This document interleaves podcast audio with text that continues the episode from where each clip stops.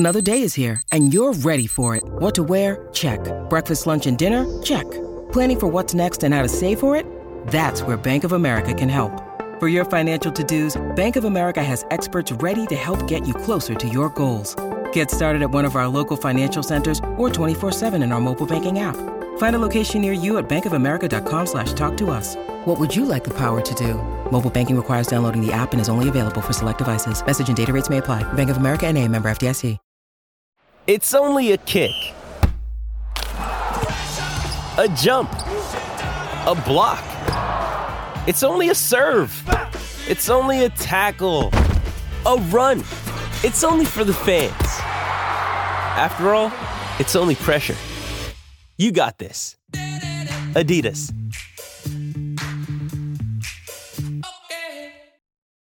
When you need mealtime inspiration, it's worth shopping Kroger, where you'll find over 30,000 mouthwatering choices that excite your inner foodie. And no matter what tasty choice you make, you'll enjoy our everyday low prices, plus extra ways to save, like digital coupons worth over $600 each week. You can also save up to $1 off per gallon at the pump with fuel points. More savings and more inspiring flavors make shopping Kroger worth it every time. Kroger, fresh for everyone. Fuel restrictions apply.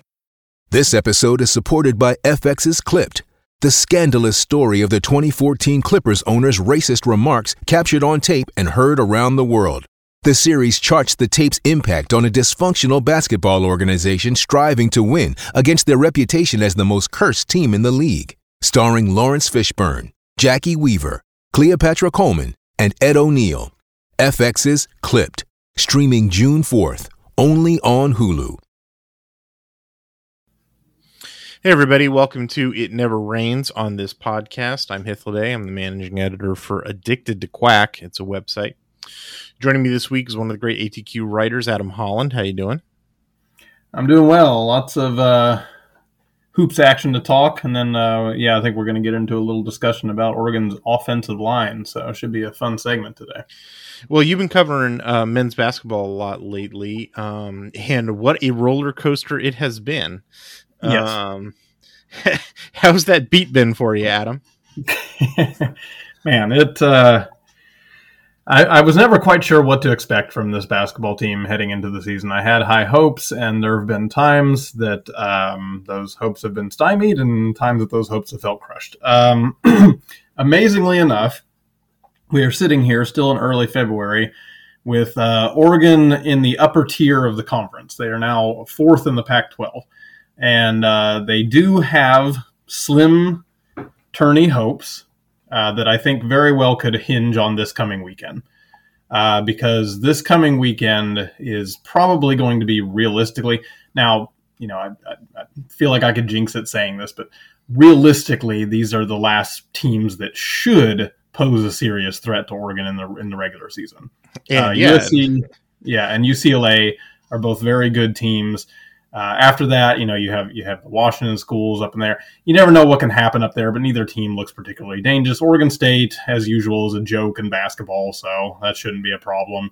And then you have the Bay Area schools coming up. Yes, Stanford did pull off that crazy win, but it seems like weird stuff always happens in the Bay, and they never seem to have any trouble taking care of them up here. So really, the performance this weekend, I think, is really what's going to spell it out for Oregon. I had pointed out in a previous article before they had faced Arizona that they had two top 10 teams left to face, Arizona and UCLA, and that they needed to win one of those games to get into the tournament. They had to win one. I said they win both, I think they're in. They didn't win at Arizona. Arizona pretty much, you know, put them away. And it's okay. You know what I mean? That is like a, you know. Yeah, I mean, that series over the last, 20 years has been the home court battle. You know, like whoever's at home wins that game. Very much. And so that's why we have a rivalry with Arizona in basketball, because it's back and forth. And so we took care of business in our court. They took care of business in their court. Arizona's on a roll, so really not too much shame in losing to them. I thought the Ducks did a great job bouncing back against Arizona State. They almost gave it away, so kind of freaked me out a little bit. But they were able to come through in the clutch and hang on. And I think that showed a lot of grit. And I think it fares well heading into this weekend's matchup. You know, the game against Arizona in McHale, I mean, obviously, you know, they basically ran Arizona off the court in Mac Court a few weeks ago. And this game, like, it never really felt like Oregon was in control and then lost control or anything. Like, Arizona was in control this entire game. Yeah. You know, and I, you know, the box score looks the way that you would, basically how you would expect it to look. Arizona shot a little better than 50% from the floor. They did very well from the 3-point line, you know, 43% from the 3-point line, which is about 10 points better than average. Their big man Tubelis had a great night, 40 points, which is just incredible, and it is especially interesting because against Oregon in Eugene earlier, like, they totally shut him down. Like, he had one of the worst nights of his career, and it's like, you know, super hot and cold for that guy, against Oregon. And then meanwhile, Oregon, you know, shoots 34% from the 3-point line. It's about what you expect, but they're only 41% from the floor, which is like, you know, I know in your article you were like, Oregon's defense sort of, you know, let them down in this game, and when they give up 91 points, it's hard to avoid, you know, concluding that, you know, Arizona, you know, got 58 shots on the floor. You know, I sort of had a different take. I was sort of, you know, I was disappointed with Oregon's shooting performance. Cousinard shot badly. Bartholomew shot badly. Guerrier basically, like, he played 21 minutes and had 2 points. Like, on the other hand, you know, Will Richardson, who's sort of been like the scapegoat for a lot of problems, you know, for Oregon's offensive performance, had a pretty good night. You know, shot 7 for 10. You know, 3 for 4 from the 3-point line. Hit every one of his free throws. You know, I'll never know, you know, what the deal with Will Richardson is. Actually, let me stop there. Hey, Adam, you got any idea what the deal with Will Richardson is? Honestly, it's the same thing that has plagued the team in general. And I think that it's no coincidence that there's a pattern here. And as Will Richardson goes, so the team goes. You know, I said heading into the season that this was really his chance to step up and kind of be the man. I don't think he was ever completely comfortable being that guy on the floor. You know, he had Pritchard there, and he was, you know, a good second option there. And then you head into last season, and then it was kind of like, finally he was kind of, you know, we had some guys brought in that were good players, but it seemed as though last year was the first time that you really kind of had like Richardson front and center. And it was just so back and forth. You know, the guy could be brilliant one night and just kind of mediocre the next. And unfortunately, even though he has been playing better this season than last year, altogether statistically, he's still very hot and cold. And really, I think when he shows up with that energy, particularly on the defensive end, because this is the one thing that critics of Will Richardson don't quite pick up on enough, is that when the guy's on, it's you can see it on defense more than anywhere else. The guy is just, you know, he can turn into a lockdown defender when he wants to. And I think that when he turns on his defensive engines, it really revs the rest of the team up. You see that. You saw it a lot when Arizona came up here. Richardson was so active on the defensive end. He was creating turnovers. He was bothering, you know, players on the wing. You saw how many times Arizona gave the ball up. Richardson was the one forcing most of that to happen. Granted, Dante was, you know, protecting the paint, but on the perimeter, it was mostly Richardson.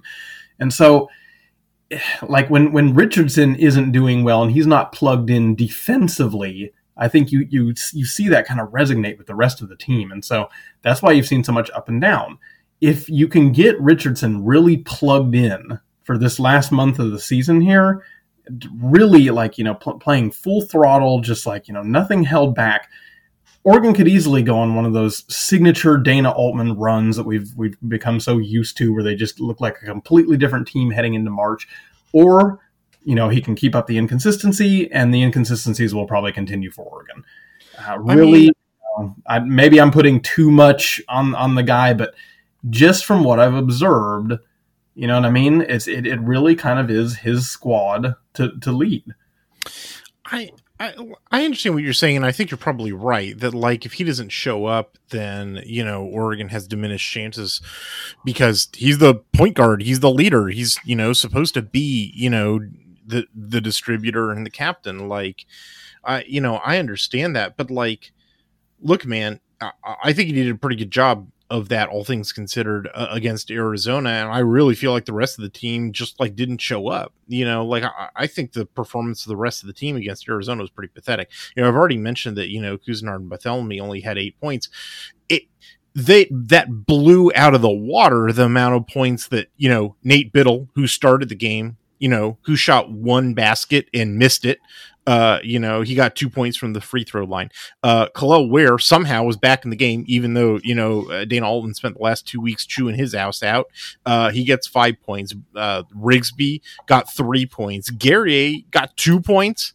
You know, like, I don't know, you know, like, I don't know how much you can put on Will Richardson in this game. I don't really even think you can put any of it, you know, on him. Like, yeah. Oregon shot 41% from the floor. Will Richardson shot 70% from the floor. You know, like, that's how bad the rest of the team performed.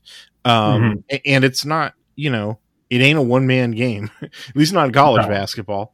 You know, and on the defensive end, like, you know, I don't know what you do about Tubelis, but if he's scoring 40 points, you got to take away the three-point shot, and Oregon wasn't taking away the three-point shot.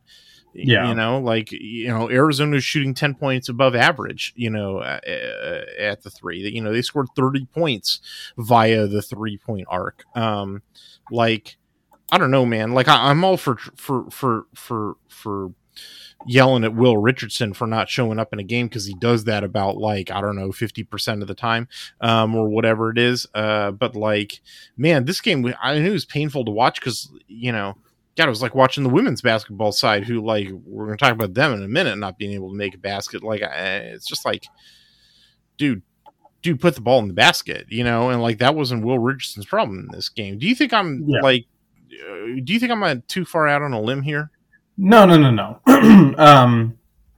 Actually, I think, you know, as far as this particular game goes, I think you have a good point. It's just, I think what I was referring to was more of kind of like a pattern that I've seen over the course of the season. Let's take a look at, you know, if you're taking away the Arizona game, in which, you know, Richardson had 22 points, you have to, you know, go back to other losses. What were some bad losses? Well, obviously the Stanford loss was, you know, a pretty embarrassing one to have. Stanford's pretty much a bottom dweller in that one. You know, and in that game, Richardson goes 2 for 9 from the floor for 5 points. Oh, and yeah. What happened? No, 100%. Yeah. 100%. And then they lose. And then in one of the, you know, most lopsided, pitiful losses that kind of had me ranting and raving, up in Colorado. I know that that's not a friendly place for us to play by any, you know, stretch of the imagination, but you have Richardson going 1 for 9 from the floor for 5 points again in that game. He didn't show up at all.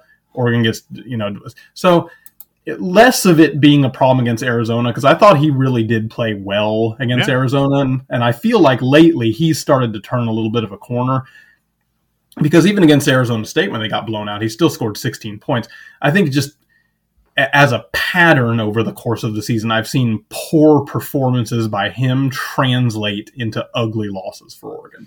I mean, like, going forward, yeah. I mean, if your point is Will Richardson needs to show up for Oregon to beat the LA teams and have a shot at the tournament, or if Oregon wants to get it in the back door by winning the Pac-12 tournament, Will Richardson's performance is necessary for that to happen. Like, absolutely agree. But my argument is, I think it's a necessary but not sufficient condition. Like, Will Richardson can show up and the team will still, you know, lose by double digits if the rest of the team doesn't show up. And, like, this year's team has a real rest of the team not showing up problem. Which is, I mean, it sometimes makes watching Oregon basketball painful. 'Cause it's like, guys, you're all 5 stars, you know, like, what are you doing? Like, you know, because there were points where I'm watching this team and I'm like, none of these guys belong on the floor. And sort of like a lot of people have been asking questions about, like, you know, has Dana Altman lost his edge? I still have faith in the guy. I think that he knows what he's doing. And I think he just, you know, what we're looking at is modern basketball, in which, like, dude, you know, you get a bunch of one and dones, you get a bunch of five stars, and then you see if they can play together. And sort of, you know, oftentimes it turns out like, nope, got to wait for the next cycle. I don't know. Are you in that territory yet? The, like, got to wait for the next cycle. I am. And to be honest, I'm not. Granted, the past couple seasons, you know, it hasn't been as Altman-esque as we've become accustomed to. But at the same time, you have to look at, like, the level of success and recruitment that Dana has brought to Oregon. And I think it's kind of, you know, he's been there long enough that people are forgetting how it was before he got there. And, you know, you're talking about under, you know, Ernie Kent, no disrespect to the guy. He was a great coach and a great guy. But, you know, you see him able to take just a couple teams on deep tournament runs. And those two teams were just loaded with, you know, upperclassmen experience and guys that had just played together for years. And those were the only teams that he was really able to, you know, get together and go on a deep tournament run. As soon as he lost those cores of guys, you saw what happened. You know what I mean? Like, they, you know, they got to the Elite Eight in 2002. As soon as that core group kind of dissipated, they faded into obscurity. Brought in another class that took a while to build up. In 2007, it culminates in the Elite Eight. What happens after they leave? Fade into obscurity again. Yep. Altman has done a really good job of not allowing this team to fade into obscurity. He is, you know, he's brought in some amazing players. It's that have definitely done like reload every year. Like, it's definitely every year, know, you're like up on, holy crap, this is a talented team. And even in games in which they're not playing well, which, you know, we see more than one of those this year, you're like, you can see the talent. Like, the talent is unmistakable.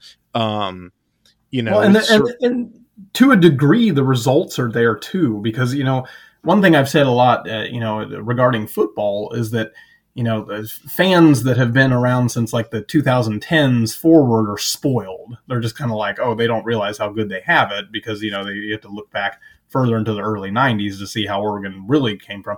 And I think that basketball fans of Oregon are kind of spoiled too, because they're used to being like, we're a 20-plus win team, and we're in the NCAA tournament every year. And Altman has never failed to win 20 games any of the years he's been here. And it used to be 20 wins in a season was like, oh my God, let's make a commemorative DVD about this season. So you got to give the guy his props. Do you think that the ass chewing that Khalil Ware got, you know, got through to him? I hope so. You look at Khalil Ware and you see what you see a lot of times happen with five-star recruits. They come in being just kind of like the cream of the crop. You know what I mean? Like, where they, you know, they're on all-American teams. They're, you know, showing out. They're already getting NIL offers and whatnot. And then they get on the big stage and it's like, oh, geez, okay, there's a lot of other guys here my size. There's a lot of other guys here my ability. I'm not quite used to this. I do think Khalil Ware has great, great talent and great potential.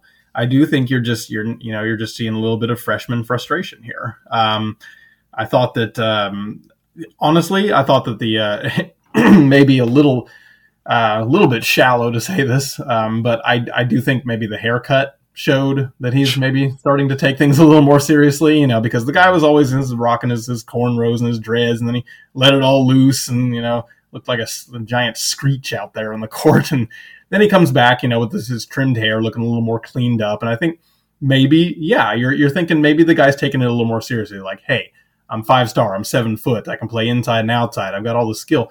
It doesn't matter, though, if I'm not going to put the effort in. And I think, you know, if any coach is going to drill that into his head, it's Dana, who knows how to take bottom-of-the-barrel players and turn them into absolute studs by March. That's only from work ethic. You know, the only way you get there is from work ethic. And so, yes, I, I, I am hopeful that Dana's message got through, and I would be leaning more towards that you will see a different Khalil Ware moving forward. I mean, honestly, the thing that I want more than anything else is to see guys drive into the iron.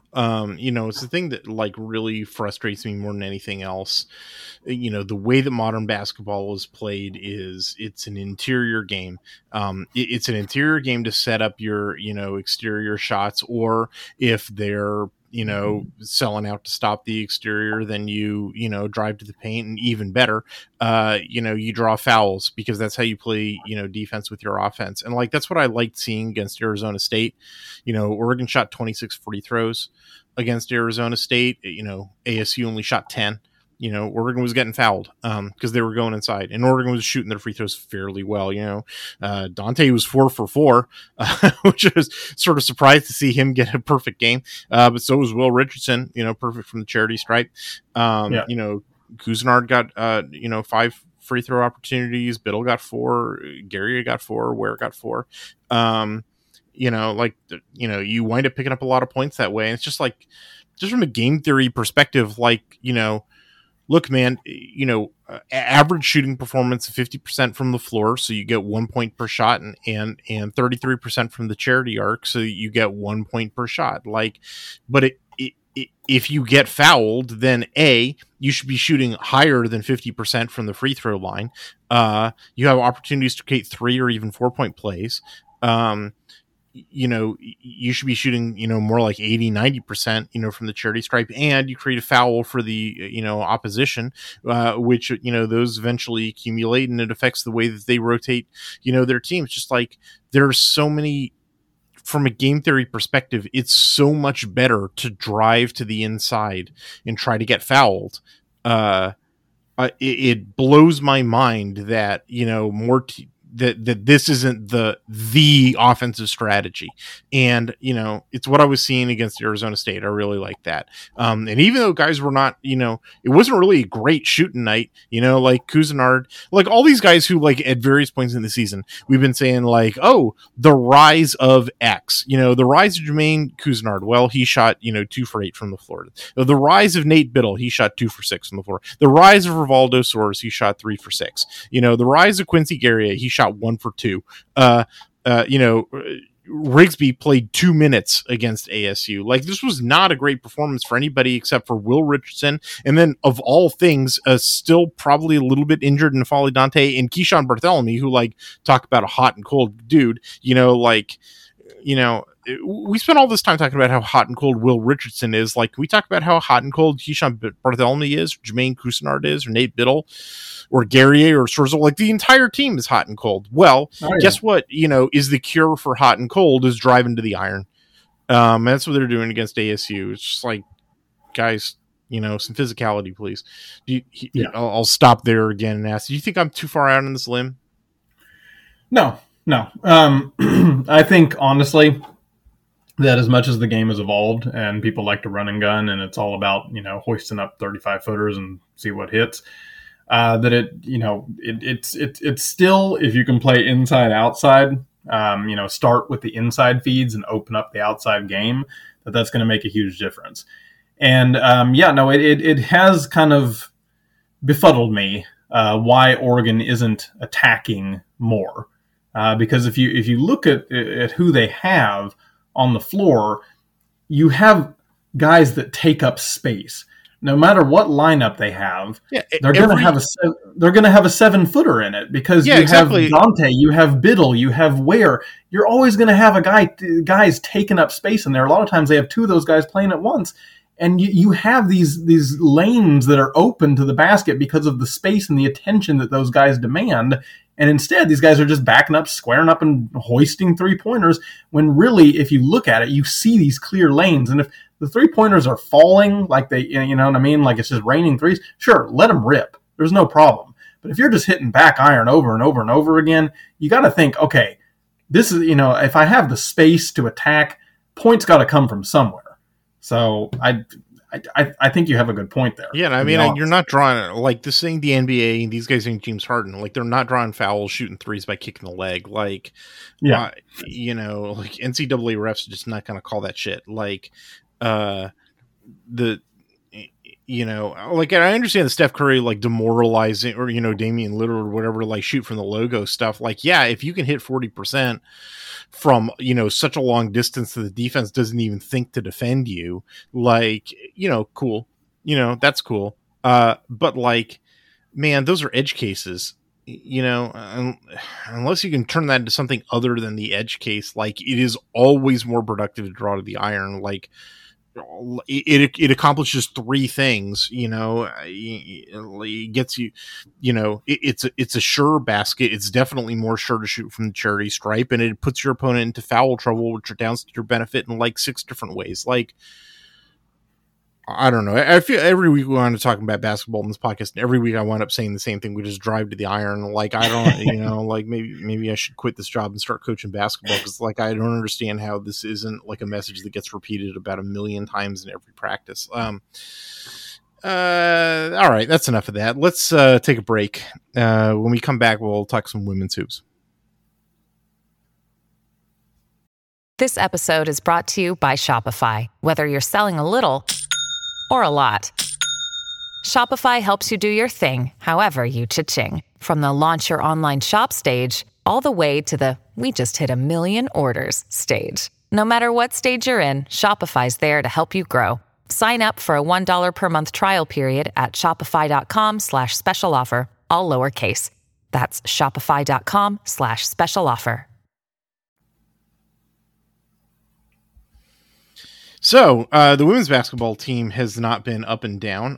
They've just been down. You know, they've lost 5 of the last 6 in conference play. You know, this is probably the most talented team in the conference, you know, on paper. What do you think's going on with this team, Adam? Lack of cohesion. Players not understanding their roles on the floor. Really, when it comes down to that, like you said, like most talented team on paper, and you're not producing. That's what it is. You can have 5-star players all over the place, but if they don't understand what their particular role is and what they should be doing well, it's never going to spell well. The teams that have produced the most success for Oregon have always been the teams that just everybody understood what their role was. And in this sense, I think when you look at it, an easy way to see if people aren't understanding their roles is when you have frustrating close losses. And 2 that particularly stood out to me happened in mid-January when they lost by 1 point against Washington State and 3 points against Oregon State. In those senses, and even against Stanford, where, you know what I mean, where they hung right with them most of the time, you get into the clutch and all of a sudden it's just kind of like nobody quite understands what to do. Nobody really wants to, you know, be in the right spot where they need to be. The ball's just kind of, you know, moving around aimlessly. There's not a lot of movement. There's not a lot of, you know, pick and roll. And that's got to stop, particularly when you have a close game, even if it's against an opponent you're favored to beat, or if it's an opponent like Stanford, where it's like, wow, this is a chance to really, you know, knock off a behemoth.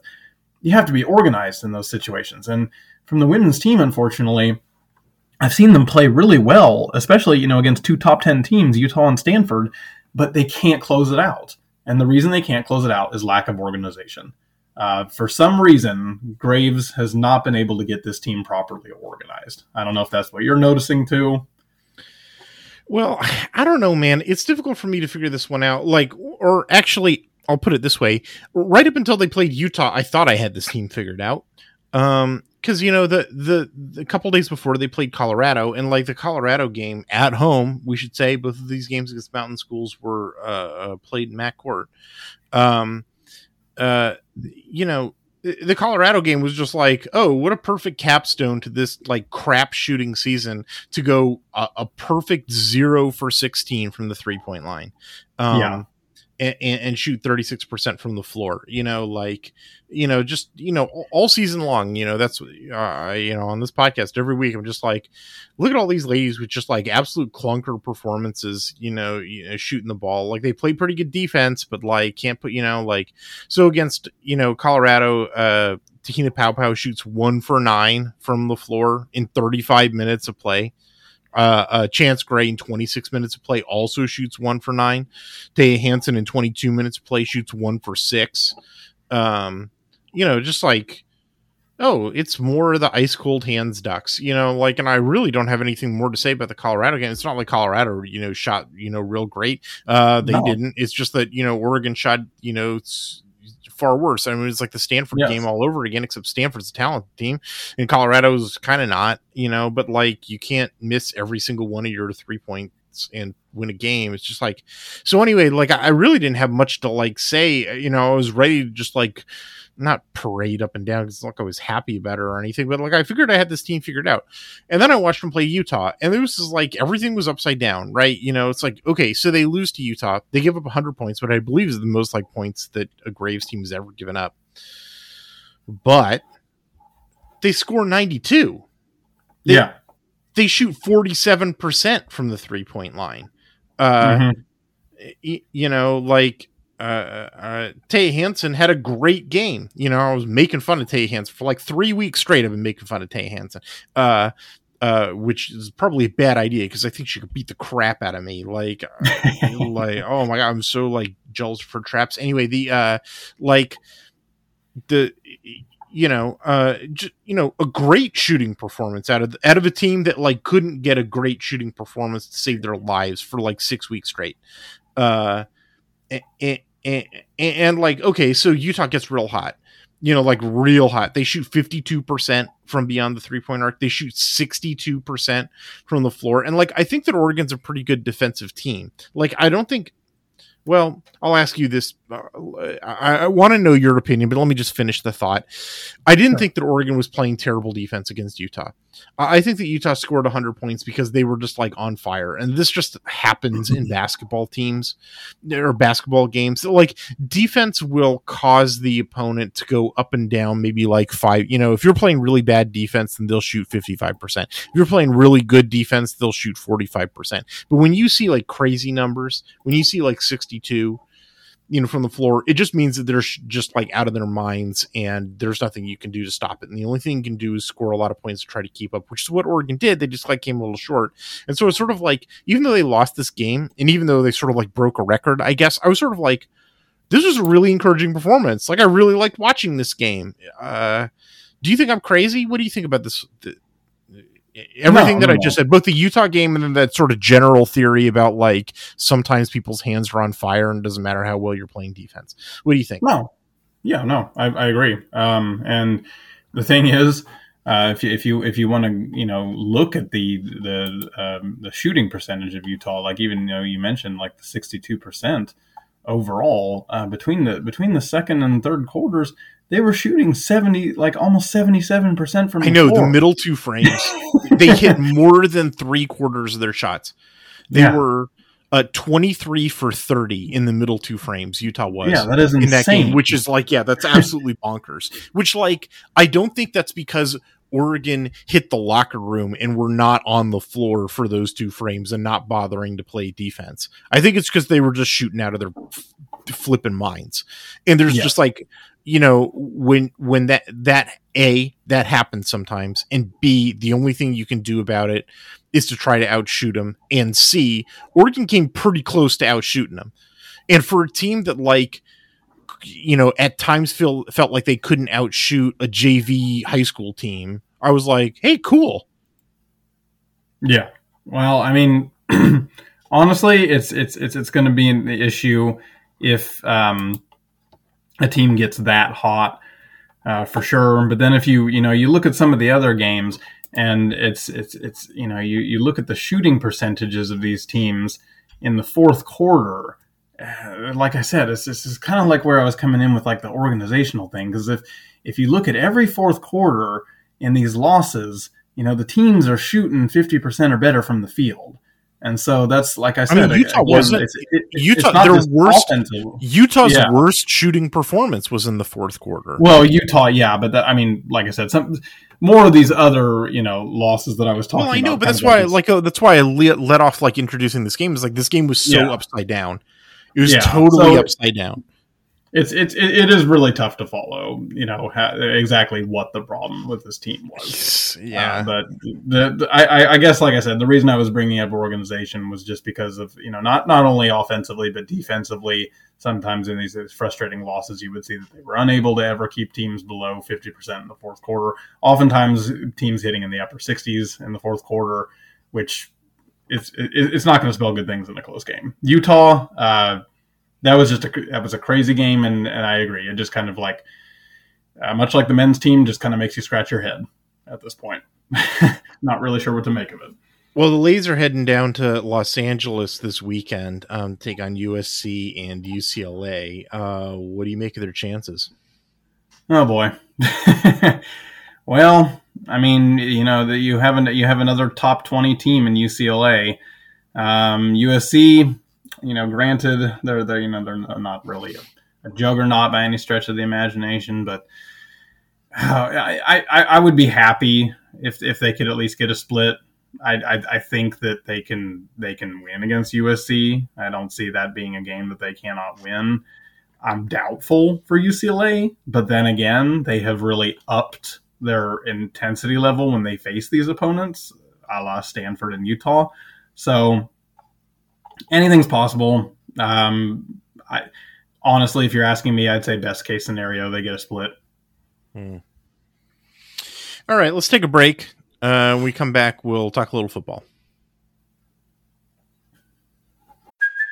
Hey, it's Kaylee Cuoco for Priceline. Ready to go to your happy place for a happy price? Well, why didn't you say so? Just download the Priceline app right now and save up to 60% on hotels. So whether it's Cousin Kevin's Kazoo Concert in Kansas City, go Kevin, or Becky's Bachelorette Bash in Bermuda, you never have to miss a trip ever again. So download the Priceline app today. Your savings are waiting. Go to your happy place for a happy price. Go to your happy price, Priceline. Well, I have finished up my film study on Tulane. I have scheduled a podcast interview with a Tulane media person for Thursday, and I'm shooting for next Thursday to publish my article about Chris Hampton, Oregon's new co-DC and safeties coach, who was Tulane's defensive coordinator. But we'll put off talking about that for a little while. The news of the week, on Monday, it was announced that Adrian Klemm, Oregon's offensive line coach, will be taking the same job with the New England Patriots. You know, a lot of Oregon fans were like, oh, you know, why can't Oregon, you know, hang on to a coach for more than a year? Like, what a stepping stone program this is. What do you, just like emotionally or like, what do you make of that take? Like, what did you feel about that departure? And like, you know, were you sad about that, or what do you think? I hate to see the guy go. A lot of times when you have a coach that's done a very good job with a particular unit, that you're always going to be sad to see them go. I think that it's definitely just a byproduct of the success that we've seen. And it's a good thing in the sense that it's like, it used to be, especially during the Bellotti years, you would see much, much more longevity with who was coaching the various positions. Why was that? Probably because, you know, as good as Bellotti had some of those teams going, there wasn't enough consistency with how well they performed year in and year out. Oregon's offensive line, the past 4 to 5 years, has been their absolute staple. They and you know, hell, man, I would say 2 decades. I mean, yeah, I mean, but, you know, particularly I've noticed, particularly the Cristobal years. Trash on Cristobal, I know. You know, the guy jumped ship, so it's like, oh, screw you. But the guy knew how to recruit offensive linemen, and he knew what to, you know, he knew what to do with them. And when the units perform that well. And you have guys like Panay Sewell, who are like, they're even being discussed in the Heisman conversation as an offensive lineman. Mm. You're going to get people looking at you. You're going to get people being like, damn, you know, these guys, they're loaded up front. What are they doing right? And because of that, it's just a byproduct. You're going to have, you know, NFL teams come calling, you're going to have bigger contracts shoved in their faces, and it's just something we got to deal with. Yeah, I mean, I honestly, I think it's a good sign. You know, like, this is what Alabama, you know, deals with every year. You know, like, honestly, they're, you know, I study a lot of the Pac-12 teams, and I write preview articles every year in which I go through their entire coaching staff and list of changes. And, like, you know, it may sound a little weird coming from an Oregon fan, where Oregon for a long time was like a staple of longevity. In fact, if you go back and read some of my earliest posts, I'm talking about, like, you know, like, I really feel like that's an asset to the program. I think the game has changed, you know, and I think it's an acknowledgement, and, like, you know, money has been freed up to pay assistants. You know, it used to be that assistants were probably pretty significantly underpaid, and they're paid a little more like market value now. And, you know, honestly, like, if your staff is sticking around for 10 years, then that indicates that the market doesn't want your staff. And it indicates that there's a problem. You know, you need to be moving through, you know, moving, you know, guys from, you know, assistants to coordinators, coordinators to head coaches, you know, and cycling through and being able to replace them. It's as much about reloading at your staff positions now as it is at your, you know, on the field player personnel. And you have to constantly be, you know, aware of who the up and comers are. And it's one of the things that I respect about, you know, Lanning is I think he's done a very good job of hiring. And I think he's done a very good job of identifying young talent. He sort of, I think because he's a younger coach himself, he's, you know, tends to go after younger guys. I think that works for the team culture. You know, one of the things that I sort of I have to say I was consistently applauding about watching their film in 2022 is that, like, it's an analytically driven, you know, team that, you know, they play the percentages. They figured out the ways in college, in modern college football, the ways that you actually score points and you actually win games, not like sort of preconceived, you know, or ideologically driven, you know, notions. And it's one of the things that I've appreciated about, you know, that so far I've done 2, you know, studies on new staff members, Will Stein and Chris Hampton. I will do a study on whoever the new offensive line coach is. And frankly, you know, with Adrian Klemm, I think it's sort of a mixed bag, you know, in terms of seeing him go. Like, you know, I wrote an article last year at around this time, you know, when he was hired. And, like, I've had pretty mixed feelings about Adrian Klemm. You know, I definitely, you know, I straight up did not like what I was seeing out of his offensive lineman's play at UCLA.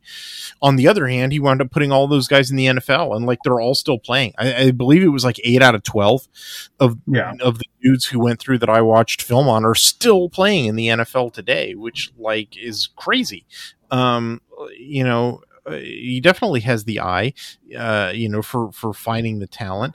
You know, I understand that UCLA was a bit of a mess, you know, when he arrived, and he probably had to get guys playing earlier than, like, you know, than he probably would have liked to. And so that was probably a real nice, you know, convenience when he arrived at Oregon, is that he arrived and, like, took over a functioning machine.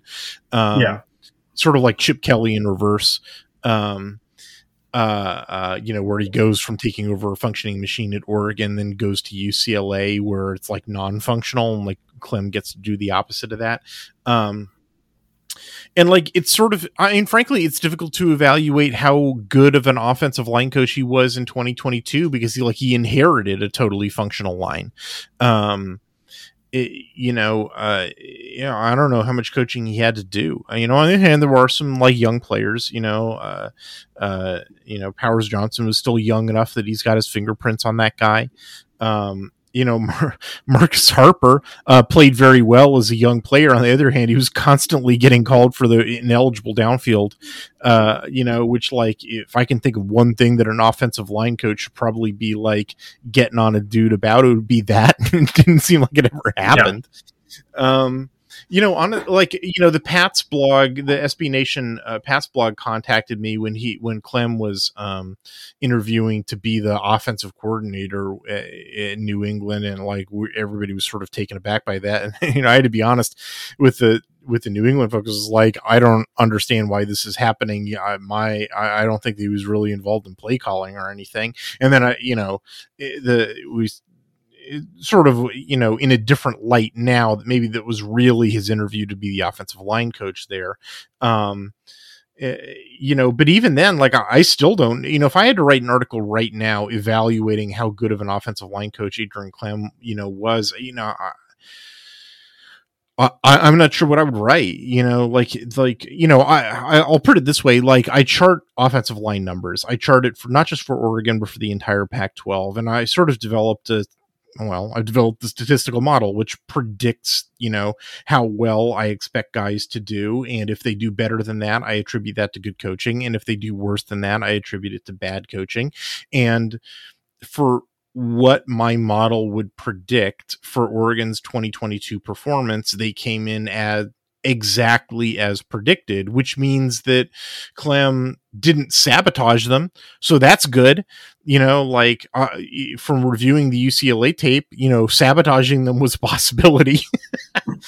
and given that he's being, like, there are several active lawsuits going on from former UCLA offensive linemen against the school and the Adrian Klemm personally for, like, abusive, you know, allegedly, like, abusive behavior, which I don't know, which does not seem to have been the case at Oregon. So like, that's a relief, you know, didn't and do in bad. This day and age in society, you have to take that with a grain of salt anyway. Well, who knows? I'm just saying that, like, it didn't seem like there's any lawsuits coming out of his time at Oregon. And that was something else that really concerned me, you know, when I wrote that article, you know, because I had to do that background research. I had to read those articles. And I mean, I put in my article, you know, last year in January or early February in 2022, you know, when I wrote this article, I put a couple of links in, and then I put a content warning in, because it was like, it's upsetting, the stuff that's alleged. Like, I mean, it was generally some of that stuff stomach turning. And like, I had to write an article about, like, the Rabdo stuff at Oregon. That stuff's stomach turning too. Like, you know, a lot of the stuff in college football is stomach turning, like, in that was up there. But it didn't seem like, you know, there was any sort of problem with that. So, you know, that was good. But like, that's sort of the best I can say of the guy, you know, at least in terms of the, you know, that I can back up with real concrete data, is like, he didn't seem to sabotage the line. He didn't seem to abuse those players. They played at the level that I would have expected him to as a replacement value coach. I've seen, like, a lot of Oregon fans online be like, you know, argue that the offensive line was better in 2022 than it was in 2021. And like, I don't think that's true at all. Or like, we just had a better quarterback.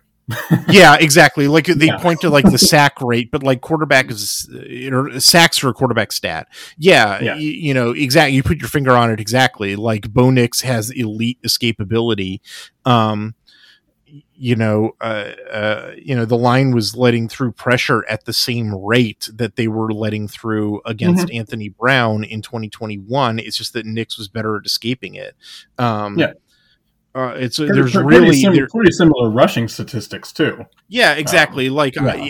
Every stat that I collect, and I collect a whole array of them because I chart every game and I grade every player on every snap. Like, every stat that I collect, it's not exactly the 2021 performance because there are some differences, but like the it's what you would expect. Like, there is absolutely, here, I'll say this as clearly as I can. There is absolutely no data from the 2022 season that indicates that Adrian Klemm did an above and beyond performance as the offensive line coach. There is data to indicate that he didn't sabotage the team. The very extensive data to indicate that he didn't sabotage the team, which was a genuine concern of mine. And so that was a relief. But that's all I can say, with, you know, conclusionary data. And so I guess, even though I don't know who Dan Lanning is going to wind up hiring as an offensive line coach, A, I trust him to make a good choice, and B, like, replacement value is all he really needs to hit, you know, because replacement value, as far as I can tell, is all he did hit with Klemm. And what I'm worried about is recruiting, you know, like. The recruiting has to stay constant too, because I think that's one of the keys to the Oregon's success along the offensive line was their ability to rotate players because of the depth that they were able to compile. Yeah, they didn't just have five that were like taped together with chicken wire and blasting caps, you know, like it was a deep line. They were playing 8-9 guys, you know, and they were comfortable with them. And I mean, they were coming off of the Mirabal, you know, a couple of seasons, you know, from 2020 onward, which is 2 seasons for Mirabal. They were really rotating like the way that a defensive line rotates. It was extensive, and like most offensive line coaches don't do that. And because it was so unorthodox, I was concerned about it. I think a lot of fans were concerned about it. I think a lot of fans sort of like invented reasons to be concerned about it, even though the numbers didn't back it up. It was a great offensive line performance. And it was sort of eye-opening. It's one of the reasons why I actually, like, unlike what I was just saying about Adrian Klemm, I think there is affirmative evidence that Alex Mirabal is an excellent offensive line coach. And I really like you were saying earlier, we're all like constitutionally required to hate Mario Cristobal now.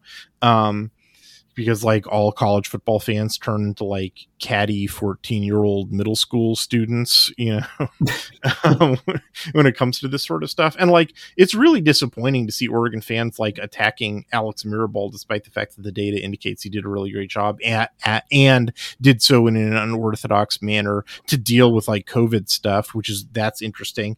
And others like making fun of his stature, I feel like is really over the line. Like, I don't know. Well, I mean, these are the same fans that are, you know, probably on board with chanting derogatory things toward the Mormon religion as well. So, you know what I mean? You're going to have some embarrassing moments with your fandom. Anyway, I really feel like Oregon has had, you know, you said the last 4 or 5 years, and I jumped in rudely and said 20 years. And the reason is because, you know, I watch all of this Pac-12 film. Pac-12 is really bad at offensive line play, like really bad. I think probably has to do with West Coast talent, you know, more than anything else, frankly. But I also think it's sort of like it becomes institutional at a certain point. Because, you know, offensive line has to sort of be grown organically. And I think a lot of teams just sort of, I think they sort of fell into, we've never had a good offensive line. We need to design our offense other ways. And I think it affects the way that Pac-12 fans think about how what a good offense looks like, you know, like they really get excited about super scrambly quarterbacks. Like, you know, the guy that you should be, the offense that you should want to see is Tom Brady, you know, where he stands in the pocket and makes throw after throw after throw. And like, you don't see Tom Brady, you know, quarterback play in the Pac-12 anymore because the offensive line play is so bad, and it affects the way that fans think about football and the, you know, what their expectations are out of everything, you know, every other aspect of the game, in a way that I really feel like they could use some critical distance to examine, and you know, studying all this film and like the island of sanity is Oregon, from Steve Greatwood to Alex Mirabal to the year of Adrian Klemm. Just like, yeah, Oregon has this nice continuity of really good offensive line coaches, or at least like holding the line. And I, you know, I certainly hope that continues. I look forward to doing the film study on whoever it is that Lanning winds up selecting. But it's got to happen, you know, like there's no such thing as a good football team or championship, you know, quality football team without a championship quality offensive line. And it's the hardest position to develop. And if you fall into a hole, it takes you forever to dig out of. I'm really skeptical about efforts to build lines out of the transfer portal, although I guess we're going to test that proposition, you know, a little more going forward. Maybe I'll pause. Yeah. I mean, it has, you know, the portal came about a couple of years ago, and what I noticed is that for a lot of positions, it worked pretty well. Particularly for skill players and stuff. For certain, yes, and which, well, basically, people play at their talent level. And you know what it winds up being is like filling in potholes. Like if, you know, if team A has 2 more players than they need at a position and team B has 2 fewer players than they need at a position, then great, push the mountain into the valley, and now you have 2 flats, you know, great. You're not going to get better play out of the guy, but you need the more bodies. There's an exception, which is quarterback. You really do see fairly frequently different, you know, level of play at the quarterback position. You know, there's just sort of I guess, like, you know, clicking with the staff or the scheme or whatever, it happens. Like, hell, it happened with Bo Nix, you know, like, you know, I predicted that one. If there's one thing we saw in 2022, it's that transfer portal quarterbacks can make a pretty hefty difference. Yeah, they sure can. Like, there's, you know, well, you know, quarterback performance is not just the quarterback's determined by the quarterback. It is also determined in large degree by the health of the rest of the team, particularly the offensive line and the wide receivers. Exactly. And I mean, like, I saw that one coming from a million miles away, because I saw, you know, I'd watched a bunch of Auburn film bizarrely for a bunch of different projects. And like, it was very clear that Gus Malzahn was systematically underinvesting in the offensive line in terms of size and the wide receivers in terms of just numbers. Like, they usually only had one viable wide receiver every year for like 5 years running at Auburn. Like, the majority of their passes were going to the running backs and the fullback.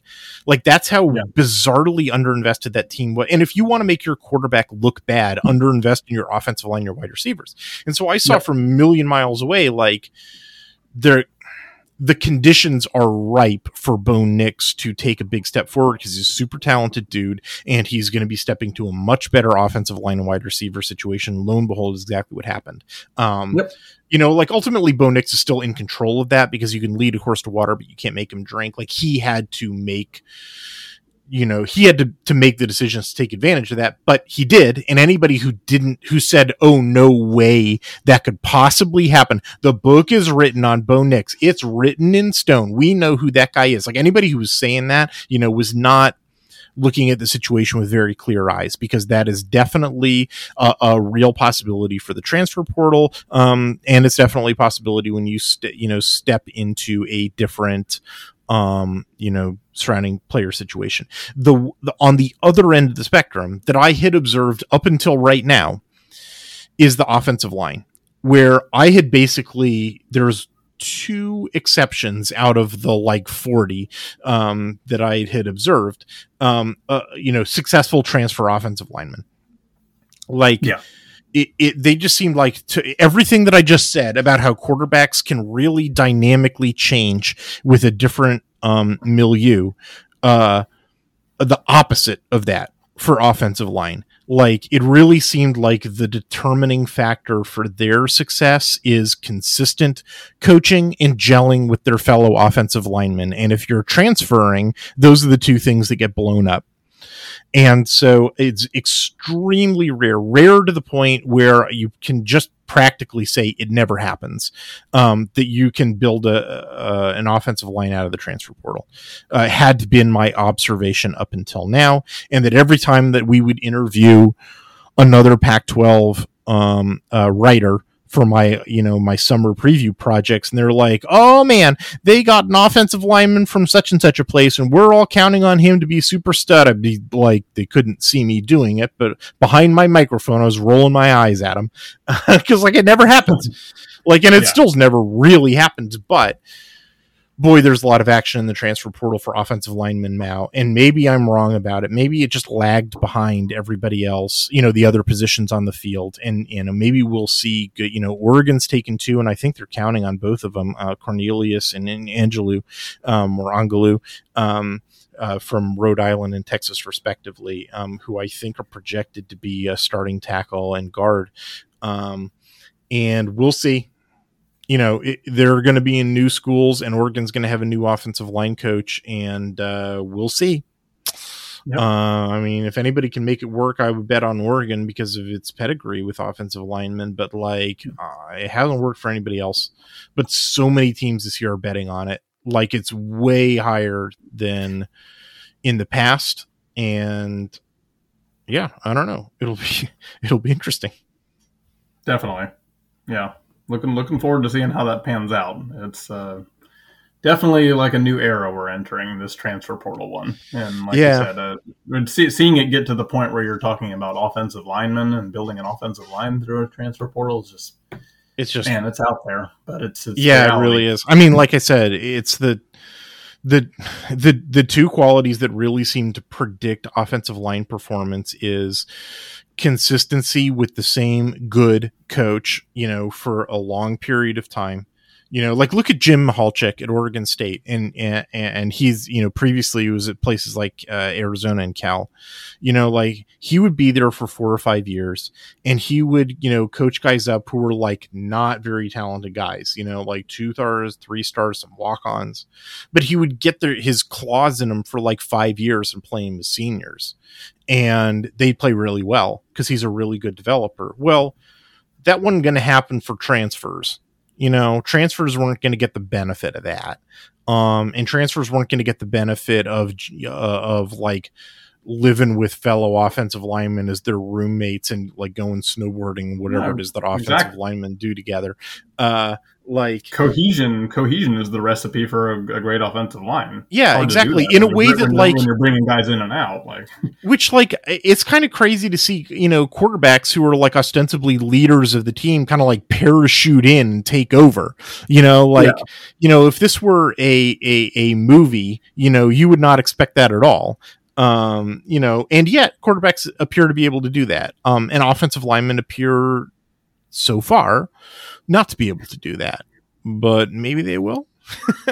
like there's a possibility that everything that I've observed has just been, well, that was true until now, you know, like that was, you know, that you know, the transfer portal, it took some more time to mature the way that we use it and the way that we scout, talent at peer programs, as opposed to at the high school ranks.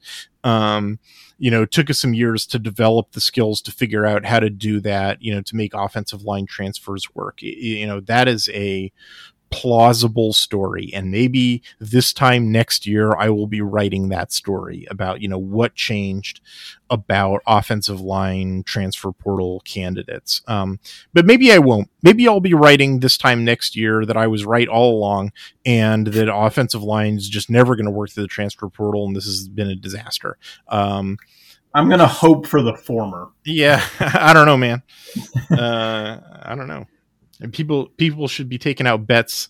You know, don't bet on sports. That's foolish and immoral. Bet on what articles I will be writing. That is a moneymaker. Yeah.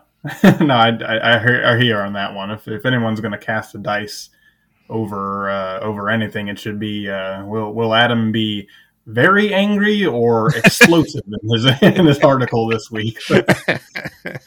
Well, if you were writing about basketball, I sort of I don't know, man. All right, I think that'll do it for us this week. Got any parting words of wisdom for us, Adam? We're getting into my favorite part of the year. We're getting close to March Madness. I'm psyched. I'm hyped. Really looking forward to this weekend. I'll be down there this weekend. I'll be at the game against UCLA. Hopefully next time we're talking basketball, I'll be a happy camper and Oregon will be in position for the NCAA tournament. But we will see. Well, here, I thought you were talking about your favorite time of the year being the start of all these different winter, spring sports, you know, tennis and golf's going on a trip. Women's lacrosse is starting up against Xavier in a couple of days. Softball's going down to Mexico to play the Puerto Vallarta tournament. Actually, deeply jealous of softball. Yeah. They got that one right. The groundhog may not have predicted an early spring, but we're getting some early spring sports. So bring them on. Yeah, man. I think next week we're going to wind up like doing a super article on Tuesday on like all these sports combined. Cause you know, it's all getting started up. You know, at the same time while basketball's heating up and we're getting ready for the Pac-12 tournament and March Madness. So yeah, fun times at Addicted to Quack. But no need to bring your umbrella because it never rains on this podcast.